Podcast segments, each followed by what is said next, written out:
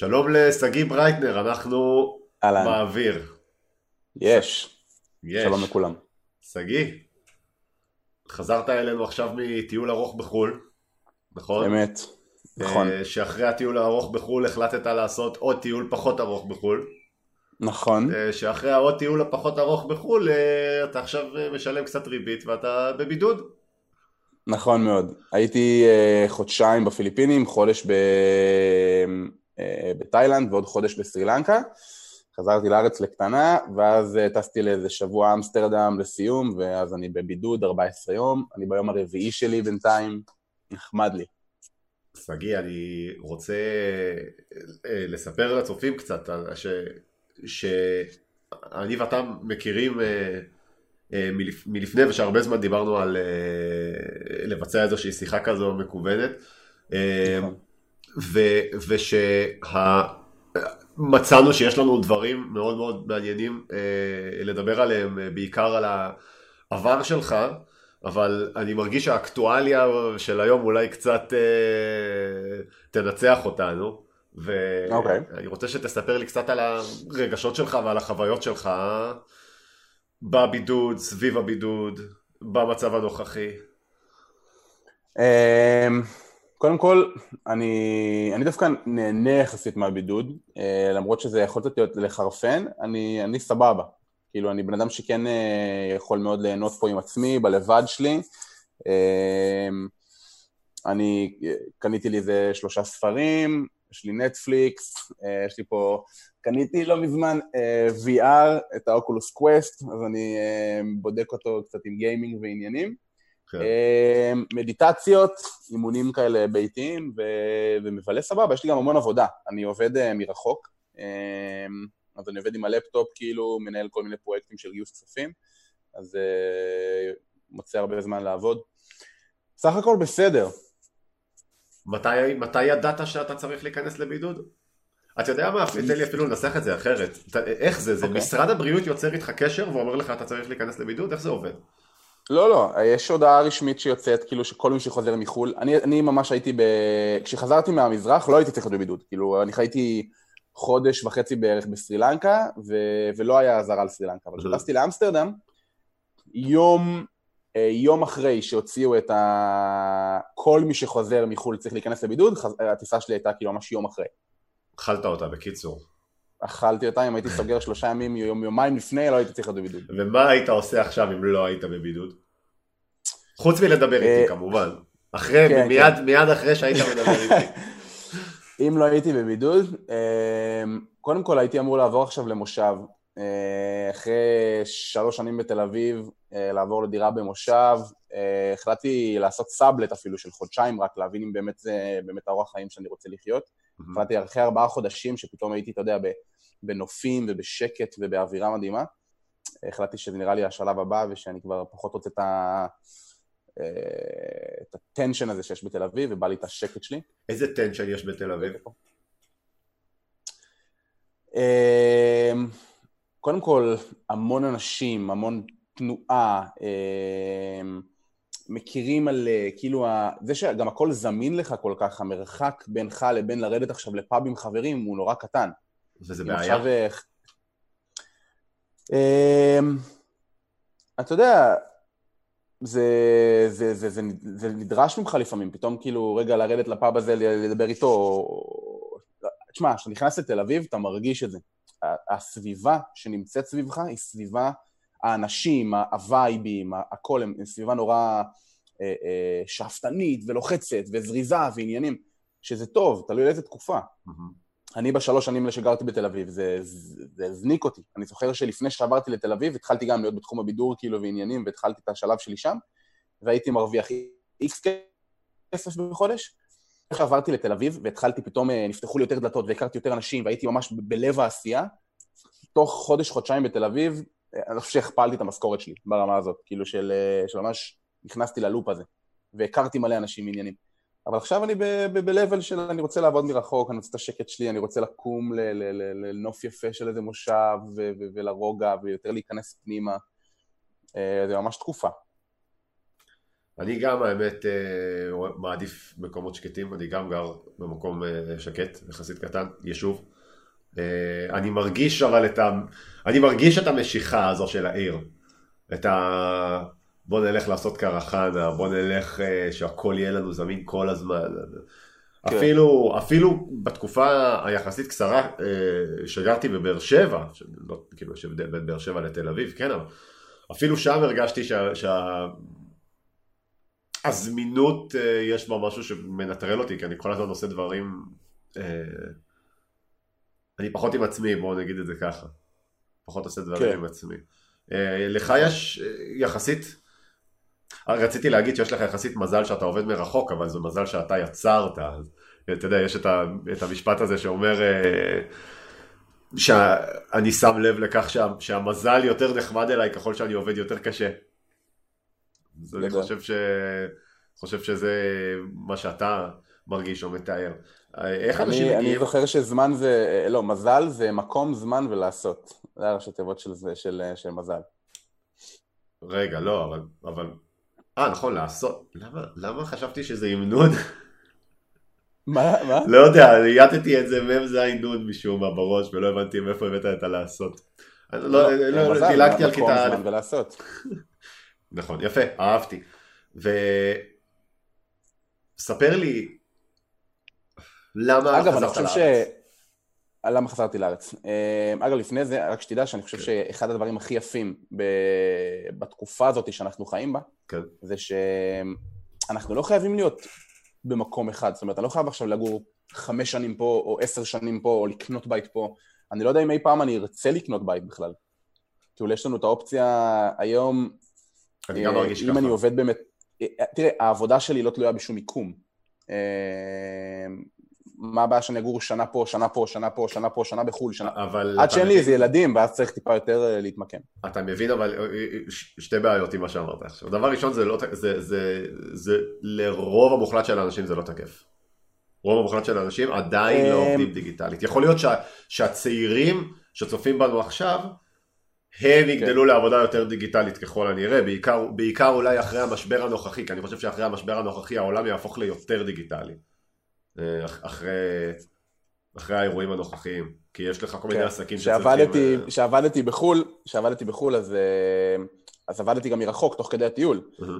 ואז, אתה יודע, דיברתי עם הלקוחות שלי ואמרתי להם, תקשיבו, אני אהיה בחו"ל, אבל העבודה שלנו תהיה אותו דבר. כאילו, אנחנו נעשה פגישות בשיחות וידאו והכל, והם כזה אמרו לי, אוקיי, אנחנו סומכים עליך, אבל כזה העדפנו שתשב איתנו בפגישה. ועכשיו, כל הפגישות שלנו בווידאו anyway, גם כשאני בארץ.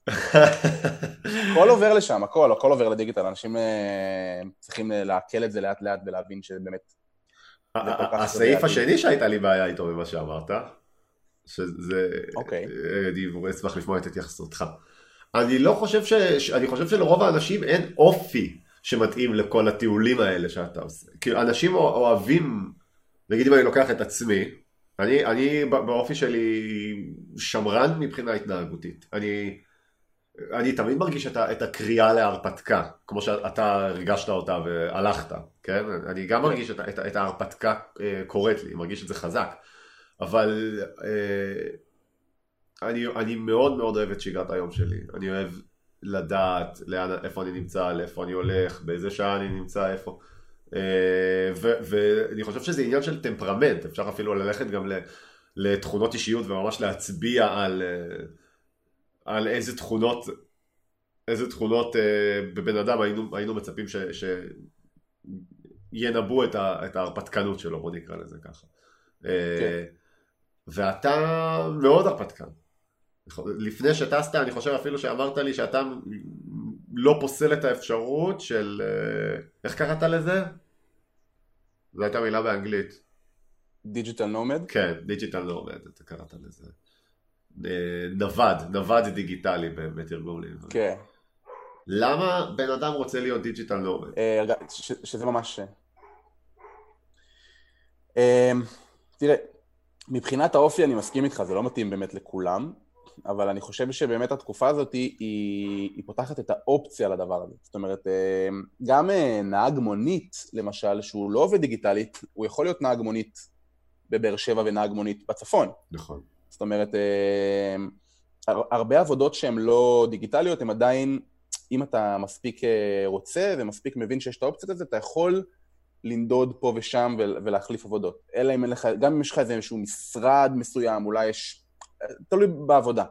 לגבי האופי, אה, זה שיש בכלל את האופציה ואת ההבנה שאתה לא חייב להיות במקום אחד ואתה לא חייב להישאר ואתה יכול אה, לנדוד קצת יותר, אתה יודע, גם אני עכשיו רוצה את השקט שלי, אני עכשיו חזרתי על הארץ כי אני רוצה להיות במושב איזה שנה, שנתיים, ולחיות את השגרה שלי, כי עכשיו אני כן רוצה את זה.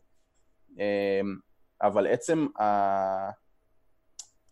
אני פשוט חושב שאנשים מגדירים את עצמם יותר מדי. אתה מבין? כאילו, אני בן אדם כן. שאוהב להרפתקן, אני הבן אדם הרפתקן, אני הבן אדם לא הרפתקן. זה נכון. וכולנו יש איזשהו... זה לא פעם ראשונה שאתה אומר לי את זה. כן. וזה לא פעם ראשונה שאני חושב שאתה צודק. אתה יודע, אני לא מגדיר את עצמי בן אדם הרפתקן או בן אדם לא הרפתקן. אני מגדיר את עצמי בן אדם שמחובר למה שהוא מרגיש יותר, ואז אני אומר, אוקיי, עכשיו אני בתקופה שבא לי כן הרפתקאות, אז בא לי לצאת ולטייל. עכשיו אני בא בתקופה שבא לי להשתקע, וזה משהו שיכול להיות מאוד דינמי. זאת אומרת, אה, בסופו של דבר זה, זה תלוי בתקופות, בסביבה, במצב שלי בחיים, וזה שיש בכלל את האופציות ואת האפשרות בחירה הזאת, אה, זה היופי של הדבר. שגיא, איך איך אתה מסדר את ה... איך אתה מסדר את העובדה שאתה רוצה חיים שקטים במושב ושיעזבו אותך בשקט לבין זה שיש לך 200 אלף עוקבים באינסטגרם? אמ, כמה גדולה ההפרדה? כמה, כמה השגיא של האינסטגרם הוא, הוא לא מי שאני מדבר איתו עכשיו וכמה הוא כן? אתה יודע, אתה יודע, זה מצחיק שאתה שואל את השאלה הזאתי? למה? כי לפני, נראה לי שלושה חודשים, שיניתי את הביו באינסטגרם שלי. אם תיכנס עכשיו לאינסטגרם שלי, כן. בביו, כן. רשום I am not my Instagram. Hmm. אבל עד כמה אתה כן האינסטגרם שלך? בכלל לא? כי אתה חייב לא, להיות במידה מסוימת האינסטגרם. כן, נכון. אמ, תראה, האינסטגרם זה מה שאני רוצה להוציא החוצה. בסופו של דבר אינסטגרם אני, הוא כלי מסוים, הוא כלי, הוא במה. אתה יודע, כמו שאני, אם עכשיו אני עומד על במה ומדבר, אני אהיה קצת שונה משגיא שלא על במה ומדבר. אבל כמו שאני אהיה עם, אה, אם אני אהיה עם בת זוג עכשיו, או אם אני אהיה עם חברים שלי, או אם אני אהיה עם המשפחה שלי, אני בן אדם קצת שונה, מן הסתם שבאינסטגרם מול 200 אלף אנשים, אני גם אהיה קצת שונה. אה, וזה בסדר. ואני חושב שאני, אתה יודע, הרבה דברים אני לא יכול להגיד, הרבה דברים אני לא יכול לדבר עליהם באינסטגרם עכשיו, אה, אני לא אכנס עכשיו לשיחות פוליטיות, אני לא אכנס עכשיו לשיחות אה, על מיניות גבוהה בגלל תכנים לילדים, אני לא אכנס להרבה דברים שאני לא רוצה לדבר עליהם בפני 200 אלף אנשים, אבל כבן אדם, אני חושב שכבן אדם אני מאוד פתוח, אין לי בעיה לדבר גם על כישלונות שלי וגם על חסרונות שלי וגם על דברים שכאלה, אז אני פחות או יותר לא מציג רק את הכי טוב ו- וזה. אבל כן, תשמע, אני לפעמים מעלה תמונות ואני מרטש טיפה את הפנים, ולפעמים אני, אתה יודע, זה איזושהי מציאות מסוימת. אני... יש, אני... בזה, יש בזה גם וגם. אני מוצא בתוך, בתוך האינסטגרם שלך, בכלל בתוך הנוכחות שלך ברשת החברתית, אני רואה את הדברים שאתה אומר, אני רואה את הצגת תמונה, אני רואה שאתה גם מומחה, אתה גם משתמש בזה כמו מומחה אמיתי, אה, אבל עוד דבר שאני רואה, אני לא כל כך יכול לשים על זה את האצבע, אבל אה, אה, אני רואה שיש לך uh, reservations, יש לך, יש כאילו איזה, יש לך איזה שהן אמונות מתחת של חבר'ה תרגעו, שהן איכשהו כל הזמן עולות, עולות לשטח, דרך הסטורים שלך, דרך הזה. פתאום אתה, למשל מה שאמרת ששמת בביו, I am not my Instagram. נכון. Okay, אוקיי? שאתה מוציא את זה החוצה. אתה יכול לחשוב על זה בלי לכתוב את זה. נכון. למה כתבת את זה? בשבילך או בשביל אחרים? אתה זוכר את, ה... את התקופה, נגיד שרק הטלוויזיה יצאה, אז אה, פתאום התחילו עם הפרסומות בטלוויזיה? אני לא כזה וזה היה יכול להיות... לא, בסדר, אבל כאילו, גם אני לא זוכר את זה, אבל כן. תמיד לדבר, כאילו, יצא, שיצאו עכשיו פעם ראשונה של פרסומות בטלוויזיה, ואז אתה מסתכל בטלוויזיה, בכללי תוכניות, ואתה אומר, ואומרים לך, המוצר הזה מדהים, ואתה אומר, וואו, המוצר הזה אה. מדהים, ואז אתה לאט לאט, אתה יודע, עם הזמן התרבות התחילה להבין שלא כל פרסומת בטלוויזיה היא באמת מה שהיא אומרת, למרות נכון. שאנשים אומרים לנו. אה, ואז יצא עידן הפייסבוק ועידן האינסטגרם. נכון. ועידן הפייסבוק והאינסטגרם אה, הרגילו אותנו לחשוב שאם אני מעלה תמונה, זה החיים האמיתיים שלי, ולאט לאט התחילו להשתמש בזה והיום אנחנו מבינים שאם עכשיו אה, מישהי מעלה תמונה שלה בנופש, אה, שמחה בבגד ים, לא בטוח שהיא באמת מאושרת. אנחנו לאט לאט מתחילים להבין את ההפרדה הזאת, וזה תחום שהוא לא כל כך בתולי, ואנחנו מצליחים להבין את זה. אתה ממש צודק, רוצה אתה ממש צודק. להסביר את זה ולדלבר את זה החוצה. חברים, האינסטגרם, אני יכול, אה, אני לא חייב להעלות תמונות אה, שמחות כשאני באמת שמח. יכול להיות שאני סופר עצוב ואני מעלה תמונה שמחה, יכול להיות שאני סופר שמח ומעלה תמונה עצובה. אתה עצוב הרבה? אמ, בתקופה הנוכחית פחות. Mm. אני חושב שאחרי הטיול של ארבעה חודשים עברתי שם שינוי מדהים. אה, בשנה, בשנה שלפני הטיול היה לי תקופה סופר קשה, ממש, הייתי הרבה עצוב, הרבה כזה בדיכאון כזה, תקופה סופר קשה. אני רוצה אה, להוסיף משהו לגבי מה שאמרת על האינסטגרם, שאני חושב שנגעת פה במשהו מעניין, כי, כי בדיוק אתמול, אה, יצא לי לשמוע ילדים מדברים, גם, גם ילדים יחסית קטנים יותר, אני חושב בני תשע עד תשע, אחת עשרה, משהו כזה, וגם בני נוער יותר גדולים, בני 16, 17, 18 אפילו, ומשהו ששמתי לב אליו זה שמאוד מאוד מאוד קשה להם להבדיל בין מידע שהוא בבירור לא מדויק לבין מידע נכון. וזה בדיוק מה שאמרת עכשיו על האינסטגרם, שאתה מראה תכשיר, אתה אומר וואו זה מדהים, וואו החיים שלי טובים, וואו תראו איך אני נראה, ואני רואה. שעכשיו כן. בעיקר עם כל הסיפור הזה של הקורונה, אני רואה שאנשים מאבדים את האחיזה שלהם במציאות, מאבדים, באים לך שטויות שאתה, אתה, אתה רק שומע את זה, אתה אומר אין שום סיכוי שזה נכון. אין שום סיכוי שמה, נכון. ש, שמה שהבן אדם הזה עכשיו אמר לחבר שלו, ושניהם התלהבו, אין שום סיכוי שזה נכון. ודוד כן. שלו אמר לו שככה, וזה, אתה יודע, זה כמו, זה כמו ש, שאתה בצבא ותמיד יש את החייל הזה שבא ואומר לך שדוד שלו בכיר והוא אומר שתהיה מלחמה בקיץ. כן, זוכר כן, את זה? זה תמיד ככה. בסדר, אז אולי גם בעצם אנשים יותר מבוגרים הם ככה, אבל, אבל משהו באמת בקושי הזה של ההבדלה עם המציאות, ואני חושב שאולי אפילו ראית בעצמך, אתה רואה על, על עצמך איזושהי אחריות להילחם בתופעה הזו. איך אנחנו... מאז שאני, מאז שהתפרסמתי ומאז שאני, יש לי קהל ואני יכול להעביר איזשהו מסר, אחד הדברים שאני הכי מנסה להעביר זה, אתה יודע, זה באמת הצ... ה... היכולת שלנו למדוד ולבדוק את העובדות שאנחנו צופים. אה, גם אם זה fake news לא באינסטגרם, גם אם זה בוויינט, גם אם זה בלא משנה איפה. האחריות על המידע שאנחנו צורכים ולבדוק אם הוא נכון או לא נכון, או אמיתי או לא אמיתי, הוא שלנו תמיד. איך אתה בודק?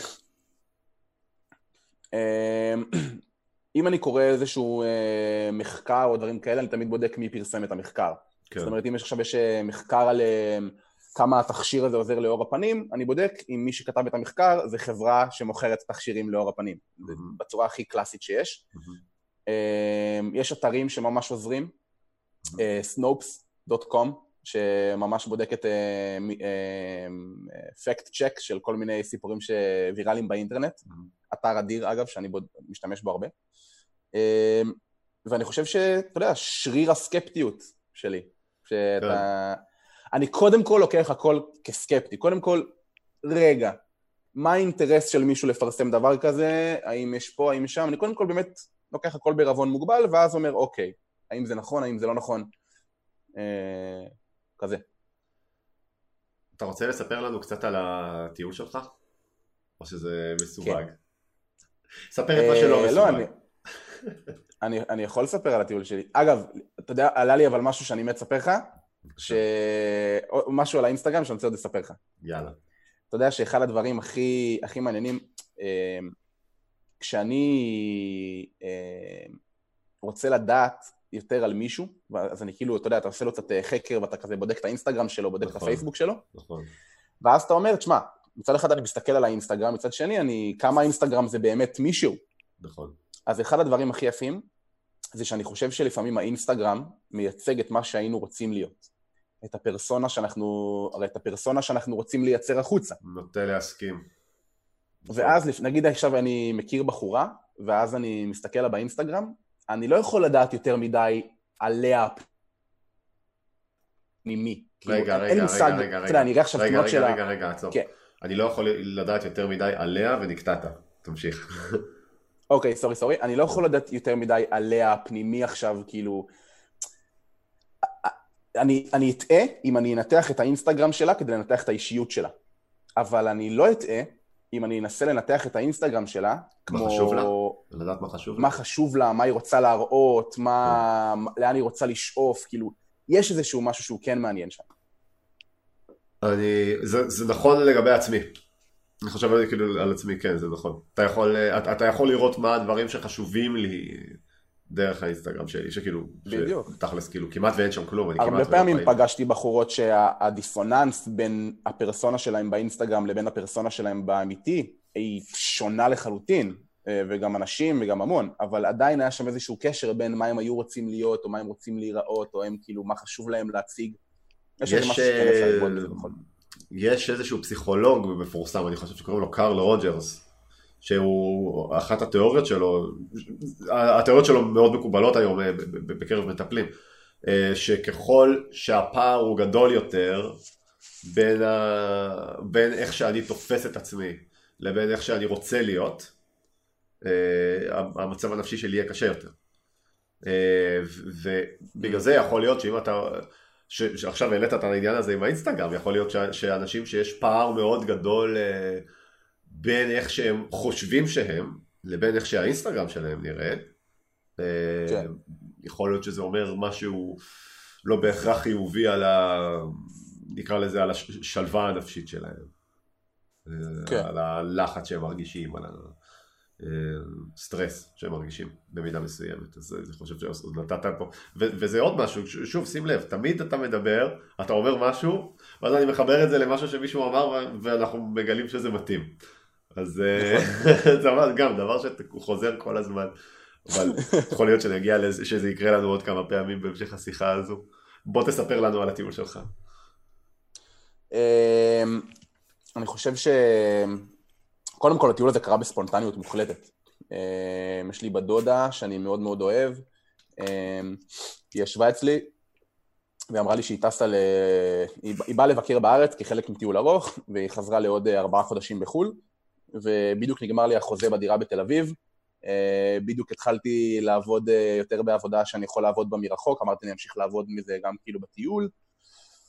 הכל הסתדר לי נורא מהר, אה, ובהחלטה של שבועיים לפני הטיסה, אמרתי יאללה, אני טס לארבעה חודשים, יצאתי מהדירה, העברתי את כל הדברים לבית של ההורים. זה היה קצת אחרי ראש השדר. כן, אוקיי. זה היה באוקטובר. טה-טה-טה-טה, מסדר הכל, החלטתי לטוס. אמ, וזה היה אחת ההחלטות הכי מטורפות שעשיתי בחיים, זה באמת שינה אותי לחלוטין. איך? אני חושב שחזרתי בן אדם אחר. איך זה משנה אותך?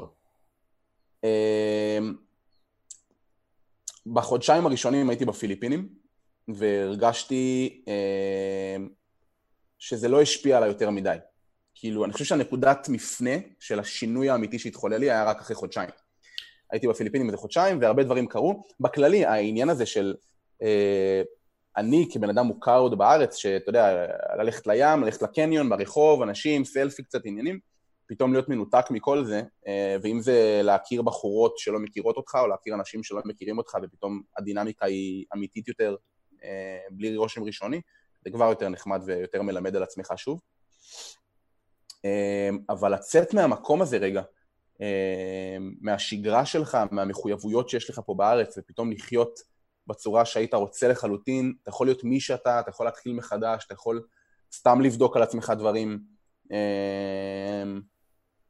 לא יודע, היה דברים נורא מעניינים, כאילו ש, שעזרו לי מאוד לגלות על עצמי דברים חדשים. למה רק אחרי חודשיים, אני, אני קצת רוצה להיתפס על הנושא הזה, כי זה נראה לי מעניין. מה, כן. זה היה בגלל המשך, בגלל המיקום, בגלל דברים ש... מה, מה זה היה? למה חודשיים? וואו, אני, אני, אני לא יודע. אני חושב שאחרי חודשיים עברתי פתאום לתאילנד, למקום שהוא פתאום בערים, היה לי שם נורא שקט. אמ, התחלתי בתאילנד לעשות מדיטציות, ואני חושב mm. שזה אגב הדבר, ההחלטה האחת הכי טובות שהתחלתי לקחת בחיים שלי, לעשות מדיטציות. כן. Oh my god. Oh כאילו כמה שזה השפיע עליי. אני כל יום עושה מדיטציה 20 דקות היום, כל בוקר. וואו, 20 זה המון. אתה מגיע ל-20? אני רוצה לעלות אפילו לחצי שעה, שעה, כן, 20 דקות מדיטציה. איזה סוג של מדיטציה אתה עושה? מטורף. אני עושה את זה עם אפליקציה שנקראת Headspace. אה, Headspace. כן.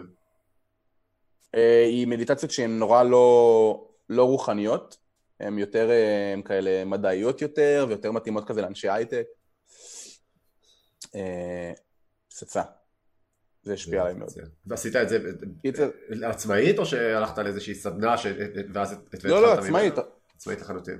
עצמאית לגמרי, מדיטציות, כאילו אפליקציה, יש שם תוכניות הכל, אוזניות, אה, השפיע עליי ממש ממש. עד כמה הצלחת להתנתק שם אבל? אמרת שהיה לך כיף להתנתק ברגוע, אבל אתה מחובר, אתה עובד, אתה מחובר לאינסטגרם.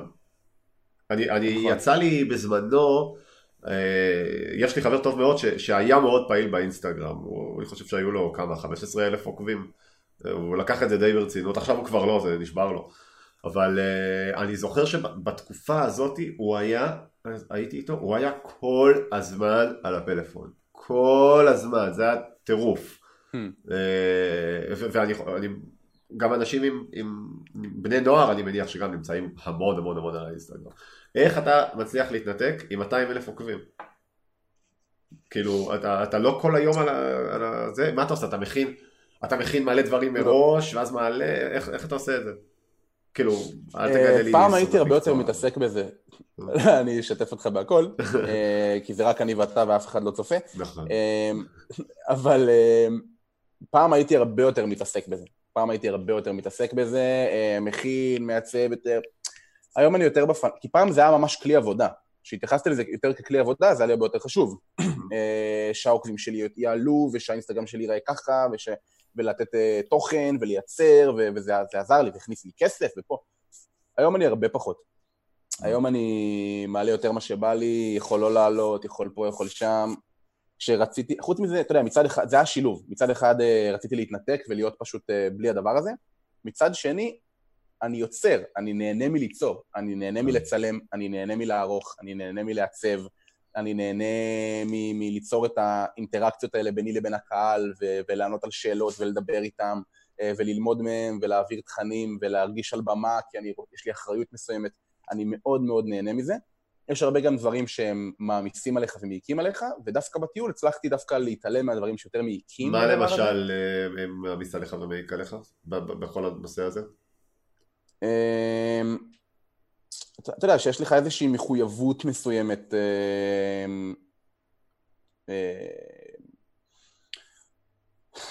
אה, באמת אני חייב להעלות תוכן, אני חייב לייצר, אני חייב, אני לא חייב כלום, אני בזמן שלי, בפנן שלי, אה, ובכללי, אתה יודע, פרסום או, או, או הכרה או תשומת לב ממושכת, דברים שיכולים מאוד מאוד לעלות בשלווה נפשית. נכון. זה משהו מעניין מאוד שאני שם לב אליו שאתה מדבר, אתה, אתה מאוד מאוד מאוד טוב בלתרגם רגשות למילים. אתה...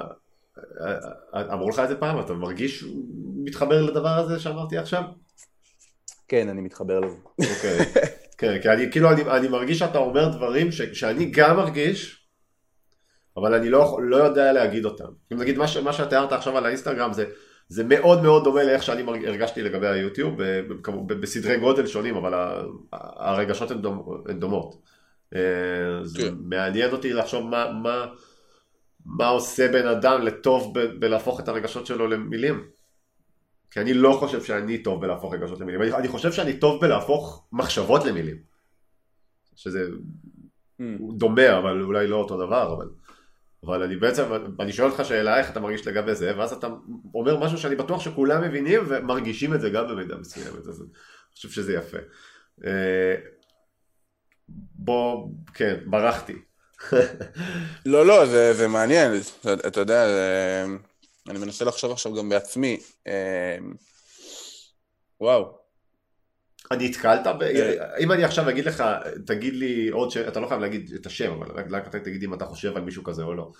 תגיד לי אם אתה חושב, יכול לחשוב עכשיו על עוד מישהו שאתה מכיר שטוב בלהפוך רגשות למילים. אתה עולה לך מישהו כזה לראש מהר? אה, הבחורה שאני יוצא איתה. אתה חושב שזה... אה, אחד הדברים. שזה קשור לזה שאתם אה, יוצאים? שזה קשור... דברים, יכול להיות. הבחורה שאני יוצא איתה עכשיו, שוב, זה עוד לא דבר, אה, שום דבר ממוסד ושום זה, זה משהו שהוא יחסית מאוד ראשוני, אה, וגם הכרנו בטיול, אבל אחד הדברים הכי מיוחדים זה שהיא פעם ראשונה מאתגרת אותי רגשית, ברמות שאף בחורה לא הצליחה לאתגר אותי רגשית. ברמה שהיא מצליחה לנבור לי פנימה לתוך הלב ו- ולשאול את השאלות הנכונות ו- ו- ולהבין קונפליקטים רגשיים. אני חושב שזה... היא עושה את זה בצורה מטורפת, וזה בגלל שהיא עם קואוצ'רית מגיל 17. מה זה אומר? ולכן... שאולי עדיף שאני אדבר איתה על זה כבר ולא איתך. לא, אתה יודע, אני חושב ש... יש לה קואוצ'רית מגיל 17. היא אה, מאוד מתורגלת. יש לה או שהיא קואוצ'רית? לא, יש לה קואוצ'רית מגיל 17. אוקיי. אוקיי. ואני חושב שהיכולת לדבר רגשות ולדלבר אותם החוצה זה פשוט תרגול. אתה יודע? ככל שאתה מדבר יותר וככל שאתה... אה, הסביבה שלך יותר מדברת רגשות, יותר נוח לך. אה, אני, אני חושב שהיכולת שלי לדלבר, אה, וכשאני אומר, לדל, אני אומר את המילה הרבה לדלבר. To delve כאילו? זה כאילו, אה, לא, לדלבר, לשלוח, לדלבר. אוקיי, סבבה. כן, מלשון דליבר, כאילו להוציא משהו החוצה. אני אחרי, הש... אני התנדבתי שנה וחצי בעמותת תלם, שזו עמותה לנוער בסיכון, mm-hmm. שממש כל, כל יום רביעי, מ-8 בערב עד 2 בלילה, הייתי יושב עם נוער לשיחות, mm-hmm. ו... וזה פשוט תרגול גם עבורי, ל- נכון. להבין רגשות ולהבין סיטואציות.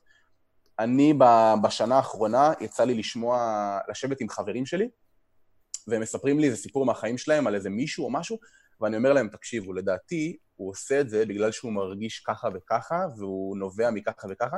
אחרי איזה שבוע הם באים ואומרים לי, בואנה, צדקת. כאילו, זה משהו, זה, זה פשוט רק תרגול. זה מאה אחוז של... אתה רגיש, שגיא? אתה בן אדם רגיש? וואו, אחושרמוטה. אני רואה, אני רואה שאתה... כן, כן, אני בחור ממש רגיש. אני רואה, ואתה גם מעריך רגש. אבל פעם היה לי עם זה בעיה. הרגשתי שאני לא גברי מספיק ואני לא מאצ'ו מספיק, היום אני אוהב את ה... אני גבר רגיש וזה בסדר. אתה סביב גברים אחרים, אתה מרגיש שאתה רגיש אה, ביחס אליהם? כן. כן?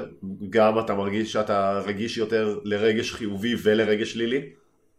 כלומר, אתה, אתה, אתה, אתה חש יותר חזק גם דברים רעים וגם דברים טובים. וואו, אני לא יודע לגבי אם אני חש יותר או פחות, קצת קשה לי, לה, כאילו, לה, לה, אה, קצת קשה לי. אבל אתה, אתה יותר אה, מודע למימד הזה. כן, כן, אני חושב שאני יותר מודע למימד הזה. אני חושב שאני יותר uh, מודע, ואני מתעסק יותר ברגש, ואני נובר יותר, ואני לא, לא מתעלם ממנו. Uh, אני, כן. אני, אני, אני רק רוצה לספר לך דבר אחד, סתם כמשהו שאני חושב שהוא מעניין, כי אתה אמרת שה...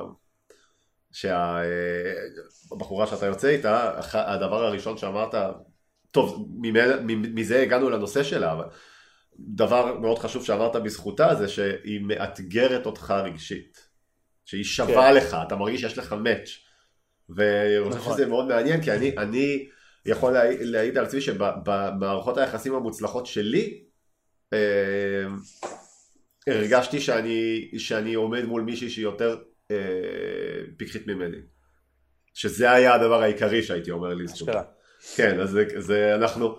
מעניין מה זה אומר, כאילו מה, אז גברים יש להם את התכונה אולי בעצמם שהם הכי מחוברים אליה, הכי מעריכים, ואז הם מחפשים מישהי, או שהם מאוד מאוד מעריכים את זה כשמישהי מאתגרת אותם ונותנת להם פייט בדבר הזה. תראה, כולנו שונים וכל אחד מה שמושך אותו יותר ומה שעושה לו את זה יותר.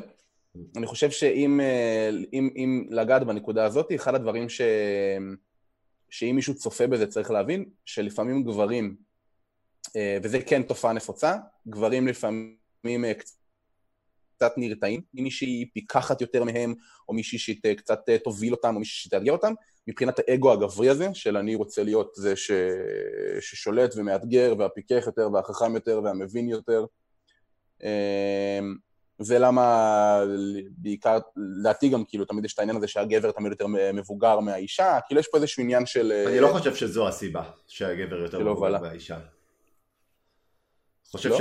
לא, אני חושב שהסיבה שהגבר יותר מבוגר מהאישה, אם, אם אנחנו מסתכלים על אה, הדרך שבה מינים, התכונות שמינים המינים מעריכים אצל השני, אז הגברים הם יותר ויזואליים, אנחנו יודעים את זה בוודאות. אוקיי? הגברים הם אוקיי. יותר ויזואליים.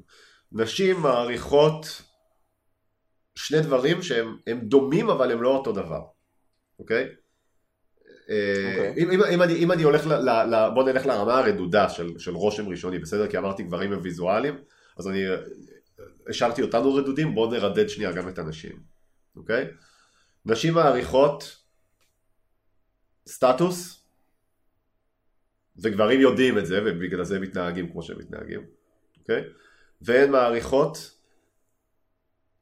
יכול, אוקיי, הן, הן קולטות בך מה לדעתן היכולת שלך לשפר את הסטטוס שלך, ואת זה הן מעריכות, אפילו יותר מסטטוס. כלומר, אני יכול להיות בן 60 עם סטטוס מטורף, אוקיי? כאילו בעלים של מיליון חברות, אה, חבר כנסת, לא יודע, סבבה? יכול להיות עם סטטוס מטורף, אבל הפוטנציאל שלי לשפר את הסטטוס שלי הוא לא כל כך גבוה, כי אני בן 60. נכון? אז, אז, אז אני חושב שזה איזשהו משחק על הדבר הזה אה, שנובע מהפרש גילאים, כי, כי הצעירה היא יותר אה, אטרקטיבית אה, ויזואלית, וגבר שהוא, שהוא בגיל שהוא, שהוא יכול בעצם להראות את היכולות שלו, הוא מראה איך הוא מביא את היכולות שלו לידי ביטוי. ככה אני רואה את זה, הנתונים אגב לגבי שגברים ויזואליים ונשים לסטטוס, אלה נתונים שהם לא דעה שלי, אלה כאילו נתונים שהם מוכרים. כן. אני, אני חושב שזה מגשר בצורה די טובה את העניין של הפרשי הגיל, אבל בוא תספר לנו מה אתה, למה אתה חושב שזה הפרשי הגיל.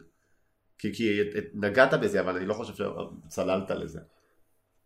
לא, אני חושב שכאילו יש יותר נטייה לרצות אה, שהגבר יהיה, אה, mm. יוביל יותר, מנוסה יותר, חכם יותר, mm-hmm. כאילו בצורה יותר... אה, גיל זה ניסיון, אז אני יותר מנוסה קצת, אני יותר מבין, אני יותר mm-hmm. פיקח, למדתי קצת, אני בשלב טיפה יותר מתקדם בחיים, אז אני יכול טיפה ללוות את האישה בשלב הזה, כאילו בצורה כזאת. ו...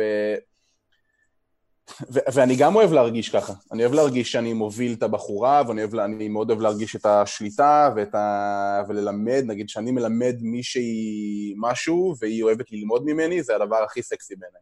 כאילו, אני, אני אוהב ללמד מישהי משהו, והיא תלמד אותי mm. ואתה חכם, ואני כזה, אה, אני, אני מת על זה. אמ, אבל דווקא, אה, אמ, דווקא כשבאמת מישהי גם מאתגרת אותי בחזרה, יש פה קליק שהוא הרבה יותר uh, מעניין. אני, אני, אני חושב שוב אחרת ממך. כן, אני מסכים איתך בדברים מסוימים, אבל אני חושב ש, שאישה אישה היא, היא הדבר שבוחר, אישה היא, הדבר, היא, הסל, היא זו שעושה את הסלקציה, לא הגבר. כלומר, זה לא הגבר ש, שאומר, אני חכם ומנוסה, אז עכשיו אני אבחר מישהי צעירה ויפה. לא. זה הצעירה והיפה שאומרת, אני צעירה ויפה, אז אני אבחר את הגבר שמלמד. אני חושב, אני, אני חושב שהכוח, הכוח, אה, אה, אה, שהאישה, האישה הוא ה... האישה זה, היא, זו שבוחרת זה, יותר מהגבר. זה, תשמע, אנחנו מדברים פה על, אני חושב שכל מה שאני אומר וכל מה שאתה אומר, קצת מייצגים את העדפות שלנו במערכות יחסים, אבל בסופו של דבר... אני גם חושב ככה, בגלל זה אני חושב שזה מעניין, שאנחנו מדברים, כן, אומרים את זה. כאילו, כל מה שאני אומר וכל מה שאתה אומר, זה נטו העדפות שלנו, ואיך אנחנו מסתכלים על הדברים מתוך ה... הראייה הסלקטיבית של הרגשות שלנו, אבל בסופו של דבר יש הכל מהכל, ויש... עוד פעם הרגשות שלך, שגיא. מה זה? עוד פעם הרגשות שלך? כן. כל הזמן. הימיהם. כל פעם הרגשות האלה עולות.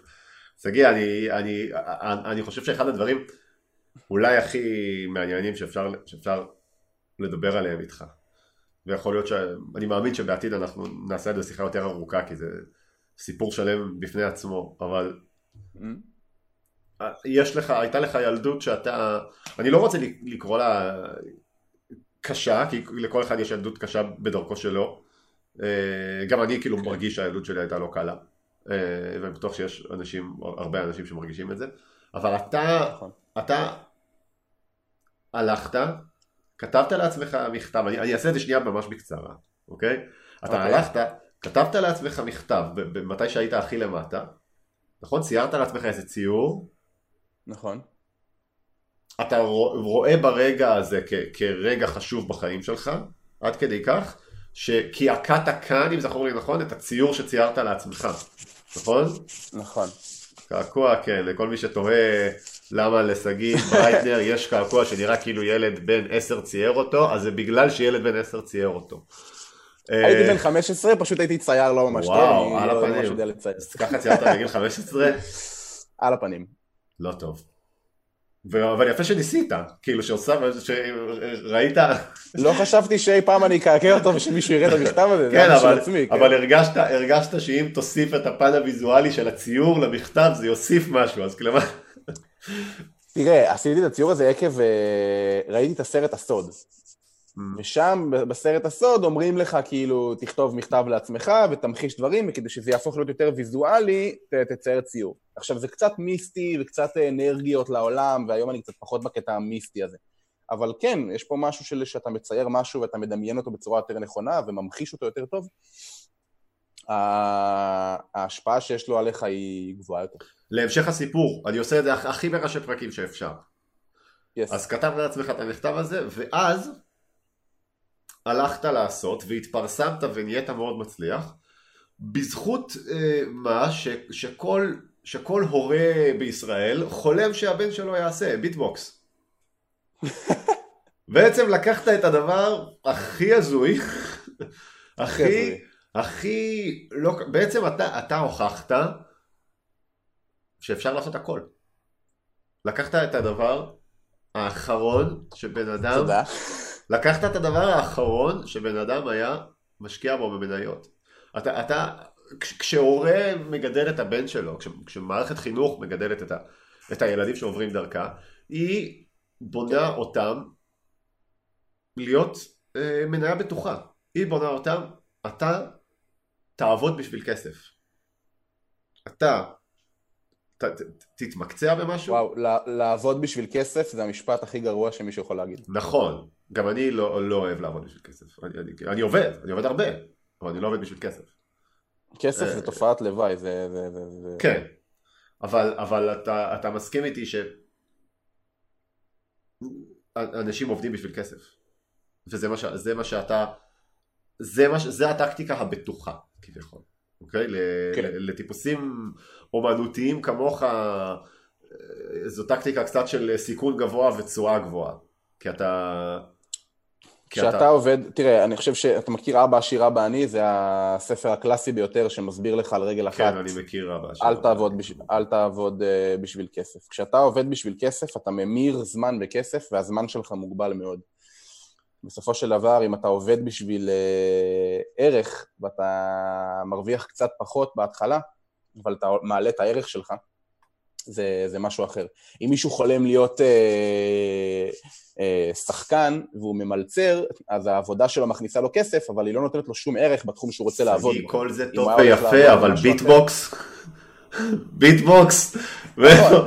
איך זה קרה? לא חלמתי להיות ביטבוקסר, לא בוא- חלמתי בוא להיות תספר ביטבוקסר. לי איך זה קרה. איך קרה שאתה נהיית ביטבוקסר, השם ישמור. יש עוד, כמה ביטבוקסרים יש בעולם? עזוב בארץ, בסדר, אחד. בעולם, כמה ביטבוקסרים יש? אה, יש, יש, יש, יש מקומות שזה יותר נפוץ בהם. אוקיי. אמ, אבל כ... תשמע, אני לא מגדיר את עצמי כמקצוע, אני ביטבוקסאי או או ביטבוקסר, זה לא ברור, ברור. אבל זו הייתה אני המדרגה. גם לא חושב שהתפרסמתי, אני גם לא חושב שהתפרסמתי בגלל הביטבוקס. כאילו התפרסמתי בגלל הביטבוקס, אבל אני לא חושב שהתפרסמתי בגלל. בגלל הביטבוקס. אוקיי, אתה אומר התפרסמתי תוך כדי שאני עושה ביטבוקס. לא. כן, זה לדעתי הדבר הראשוני. זה, זה היה איזשהו משהו שהוא ייחודי ולא, ולא הכירו את זה, אז זה נתן לי איזשהו פוקוס קטן כאילו ב- ספר לי איך זה בבריכה קרה. הזאת של יוצרים. ספר לי איך זה קרה ו- ואיך מינפת את זה. אוקיי. אמ, הייתי אה, מתופף מגיל קטן, אז מאוד אהבתי את עולם הקצב וה... הופה, הזזתי לי את, המנורה. אמ, הייתי מתופף מגיל קטן, מאוד מתחבר ל... כל העולם הקצב והמוזיקה. אמ, בגיל 15, באמת, 16 כזה, הכרתי איזה, ילד שעשה קצת אה, ביטבוקס גם. ניסיתי בעצמי, אה, נחמד. עשיתי ביטבוקס כתחביב לעצמי, כאילו זה היה הזמזום שלי, הייתי מנגן כזה לעצמי עם הביטבוקס חמש שנים, כאילו משהו כזה באמת אני עד גיל רוצה שנייה 21. לעצור אותך לשאלה שנראית לי ממש רלוונטית. כן. כמה זמן תרגלת ביטבוקס? כמה תרגול היה לך? אתה שר במקלחת? לא. אני מניח שהרבה אנשים שרים במקלחת, אוקיי. אז אני עושה ביטבוקס במקלחת. עושה ביטבוקס. וכמה שנים עשית ביטבוקס במקלחת? אני רוצה לחשב כמה שעות, כמה שעות של ביטבוקס היה לך עד שנהיית טוב. וואו. אה, אני חושב, תשמע, התפרסמתי בגיל 21, התחלתי לעשות ביטבוקס בגיל 16. נראה לי עשיתי ביטבוקס חמש שנים, עד שהעליתי סרטון ראשון שאמרתי כאילו, וואו, אני רוצה לפרסם אותו. אוקיי, אז, אז בואו נוציא פה איזה לקח, אוקיי? כן. אתה לקחת משהו שחוץ מלשעשע את עצמך ושלך הייתה תשוקה אליו ושראית בו, ראית בו איזשהו ביטוי של הנפש שלך במידה מסוימת. לא ראיתי בו שום ביטוי של הנפש. שום ביטוי? שום ביטוי אמנותי? שום ביטוי. אני, אני זוכר שהייתי עושה ביטבוקס ומישהו היה אומר לי, יואו, איזה מגניב! ואני כזה, בסדר, אני ספר על זה כאילו קולות מהפה כזה, אחי, אתה חייב לעשות עם זה משהו. מה אתה רוצה שאני אעשה עם זה? זה fucking ביטבוקס, מה אתה יכול לעשות כן. עם זה? זה לא, היה, זה לא עניין אותי בשום צורה, אני גם לא חושב שעל זה באמת התפרסמתי. כי יש בארץ 100 ביטבוקסרים, יש בארץ 100 ביטבוקסרים יותר טוב ממני, יותר טובים ממני. Mm-hmm. כאילו אנשים אומרים לי, אחי, אני חושב שהוא יותר ביטבוקסר, הרבה יותר טוב משגיא ביטבוקס. ברור שהוא ביטבוקסר יותר טוב ממני. הביטבוקס שלי הוא, הוא טוב, הוא אחלה, אבל הוא לא כאילו הכי טוב בארץ. כן. זה לא, זה לא ה shit. על מה התפרסמת? אמ, בוא, בוא, בוא, בוא נלך לסיפור של הפרסום. התפרסמתי, אני חושב שהתפרסמתי כי ידעתי לייצר תוכן מעניין אה, והבנתי את עולם הרשת. גדלתי כילד אה, דחוי שגדל בתוך האינטרנט והרשת וכל זה. אני מבין מה מעניין אנשים בדיגיטל, אני מבין איך לדבר בדיגיטל, איך לייצר סרטונים בדיגיטל. הסרט, הביטבוקס שלי, אה, זה לא היה סתם אני עושה ביטבוקס, זה אני עושה ביטבוקס במדים של צה"ל, עם עוד זמרת, ב mashup מיוחד שבנינו עם שירים מיוחדים, בתוך אוטו. על ספסל כזה היה שם, לא? לא היה... על ספסל, באוטו, פתאום התחלתי לעשות את זה, עם, עם, עם, עשיתי עם אליעד, ועשיתי עם uh, סטטיק ובן אל, ועשיתי עם איזי, והיה לי כאילו, עם חנן בן ארי, והתחלתי לעשות כל מיני סרטונים, שאני חושב שהתוכן שידעתי לייצר היה תוכן מעניין. אתה פנית אליהם? ואז ידעתי למנף אותו. חלק פניתי אליהם, חלק פנו אליי. וואלה. ופנית ושלחת, כן. תראה, תראה הנה קליפ שלי עושה ביטבוקס, בוא נעשה אה, collab, שיתוף פעולה, כלשהו. כן. אוקיי, ועכשיו ספר לי על השלב שבו... אה, כן, סליחה, תמשיך. לא, למשל, אה, נגיד עם איזי, אז אני זוכר שבהתחלה הייתי, שלחתי הודעה, אחי, אני מת עליך, מת על הזה שלך, הוא אמר לי, היי, אני מכיר את הסרטונים שלך גם, איזה מגניב. וואלה. יואו, תשמע, אולי נעשה משהו ביחד בינתיים. בום. כאילו, ואז עשינו סרטון מגניב. דברים כזה התגלגלו. אוקיי. ו- ועכשיו ספר לי על השלב שבו פתאום הבנת שאתה שגיא ביטבוקס, ואולי אתה לא כזה רוצה להיות שגיא ביטבוקס, אלא שגיא ברייטנר. זה קרה? אה, כן. אני חושב ש... וואו, זה תהליך סופר מורכב. אני חושב שבשנה האחרונה הייתה לי זוגיות מאוד מאוד מורכבת והרסנית ורעילה עם שגיא ביטבוקס. אה, ואני קורא לזה זוגיות, כי זה איזשהו, אתה יודע, זה אני מול עצמי כזה. אה, אני ממש מפריד בין שגיא ברייטנר לשגיא ביטבוקס. אה, איזה אלטר איגו כזה. האנשים לא באמת מבינים, מה זה? של מי מהם האינסטגרם, ביטבוקס או ברייטנר? פעם הוא היה ביטבוקס, היום הוא ברייטנר. אוקיי. אנשים באמת באמת לא מצליחים להבין את, ה...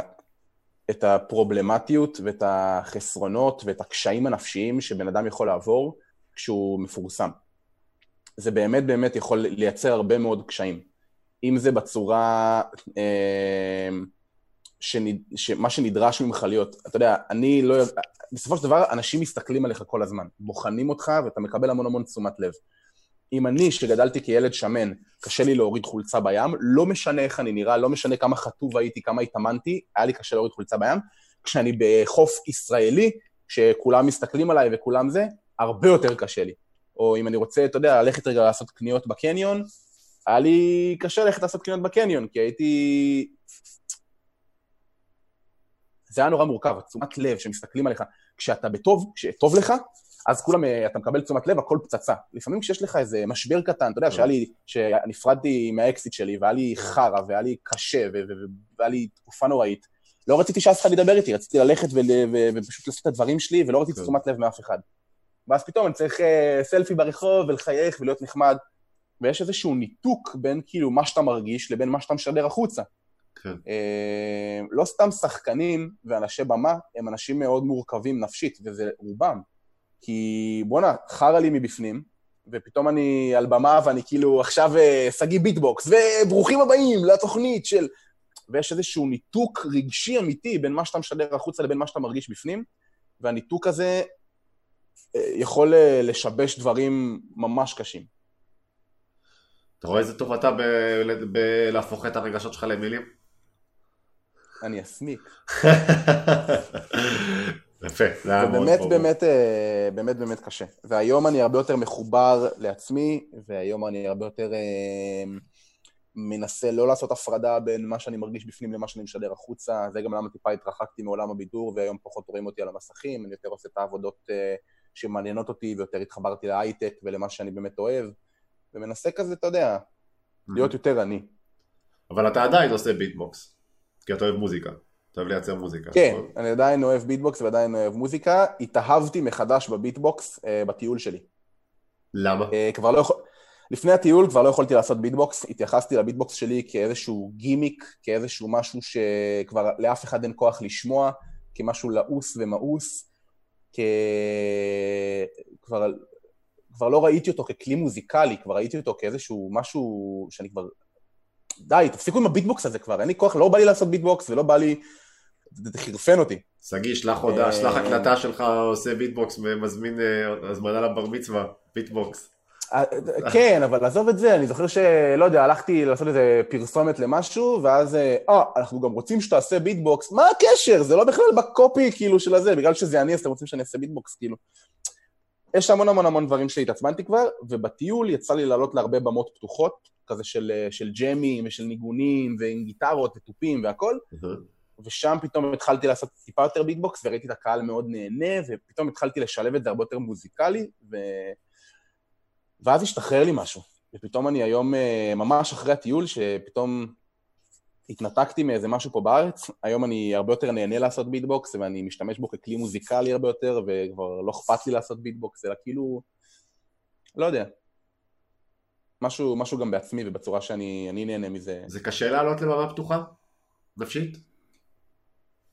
וואו, אני נהנה מזה בטירוף. איך זה אני, נראה? היום אני מאוד אוהב במה.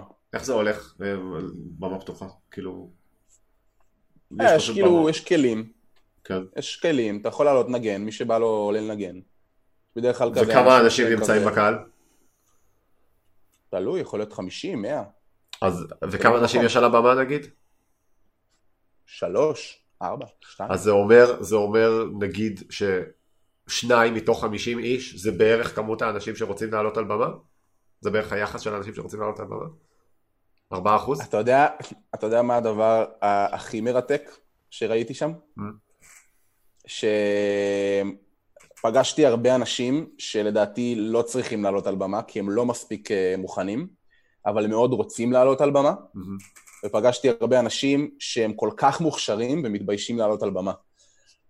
והניתוק הזה בין כאילו, בין, אה, בין היכולת האמיתית לבין מה שאתה חושב שאתה מסוגל, הוא מטורף. המודעות הסביבתית הזאת. כאילו, כל כך הרבה אנשים סופר מוכשרים שלא, לא, אני מעדיף שלא לעלות, אני מרגיש לא מספיק מוכן, לבין אנשים שנשמעו זוועה, יואו, אני חייב לעלות, מתי אתה מעלה אותי? יאללה, אני מת לתת כבר, יאללה, וזה, כאילו, ניתוק מוחלט.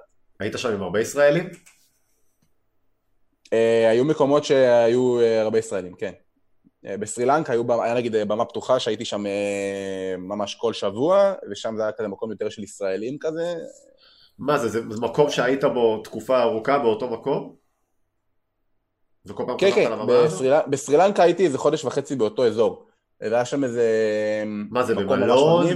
בדירה? כאילו, מה, איפה כן. אתה ישן? סוג של כזה, הוסטל כזה ממש מגניב, בשם Island Sisters, כפרה עליהם, אני חולה עליהם. הייתי מגיע לשם כל יום ראשון לבמה פתוחה, זה הרבה ישראלים, כאילו המנהלים של המלון הם אה, שתי בחורות, אחת ישראליה. וואלה. אליה, אחת אה, לבנונית. ואז אה, יש כזה, באים הרבה ישראלים, עושים במה פתוחה, סופר כיף. טוב, עכשיו פחות זה בטח רץ להם, אבל...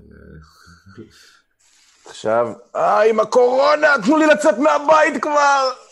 כן, אה? הוא מחרפן פה. אתה מצליח להתאמן? לזוז קצת? או שאתה מרגיש שחסר לך? קשה, גם כאילו... לא, לא, להתאמן כמו שצריך, אני לא מצליח להתאמן כמו שצריך. אני עושה פה קצת אימונים בבית, אבל לא יותר מדי. אני צריך... אה, אני התאהבתי באומנות לחימה, אמרתי לך גם פעם בשיחה הקודמת שלנו. MMA. MMA קצת, ג'ו-ג'יצו, אני מת ללכת לעשות קצת האמת שגם אני מאוד- גם אני אוהב. שכיבות צמיחה בבית, כמה אני כבר יכול לעשות? נכון. גם אני מאוד אוהב אומנויות לחימה, אבל כצופה, וכמישהו שח- שחושב על, זה. אני, חושב שזה... אני, חושב שאלה אנשים. אנשים מטורפים, כאילו אנשים, אתה מסתכל על מה, מה אתה צריך שיהיה לך בנפש כדי להיכנס עכשיו לכלוב וללכת מכות עם, עם, עם מישהו שהוא מפחיד כמוך. תחשוב על זה שנייה. כאילו, זה טירוף. כן, לא, זה... זה טירוף. זה... אנשים, אפשר ללמוד, ללמוד מהם לדעתי המון על, על הלך רוח של ביצועים גבוהים, שזה נושא שמאוד מעניין אותי ושאני גם עוסק בו בדרך זו או אחרת. אה, אז אני חושב שזה ממש מעניין. אתה עוקב? אחרי MMA קצת? אה, קצת פחות בתקופה האחרונה. קצת פחות. יש לך דוג'ו שאתה הולך אליו? איך זה נקרא? מכון? דוג'ו? איך קוראים לזה? אה, כן, הייתי הולך למכון, אה, הייתי עושה ג'ו-ג'יצו בתל אביב, שגרתי בתל אביב. עכשיו. אה, אני צריך למצוא לי מכון חדש של ג'ו-ג'יצו. מניח שזה יהיה פחות, באזור של... מניח שזה יהיה פחות, קל. מניח שזה יהיה פחות קל. כן, בסדר, נמצא. לא, יש הרבה ג'ו-ג'יצו בארץ, אתה יודע? דווקא... וואלה. זה, כן, אתה כן, מתכוון לא לג'ו-ג'יצו. ברזילאי, נכון? נכון. טוב, אולי ניתן לזה צ'אנס. שגיא, אני ואתה ניכנס לקרב קטן, מה אתה אומר? אנחנו לא באותה קטגוריית משקל. בסדר, נו, רק בשביל הפאן. יאללה. תהיה איתי עדין, אבל אני לא, לא עשיתי מימיי. אבל לא? ברגע, לא בבידוד. אחרי הבידוד. מה זה? אחרי הבידוד, אבל לא. אחרי הבידוד. אחרי הבידוד, אחרי הבידוד. סגור. הרבה, דברים, הרבה דברים נעשה אחרי הבידוד. טוב, שגיא, אנחנו צריכים לסיים. היה. לי ממש נחמד לדבר איתך. אה, אנחנו נדבר עוד בעתיד. תמיד שמח אה, כן, לשוחח. איתך. יאללה, peace, תודה. peace. ביי.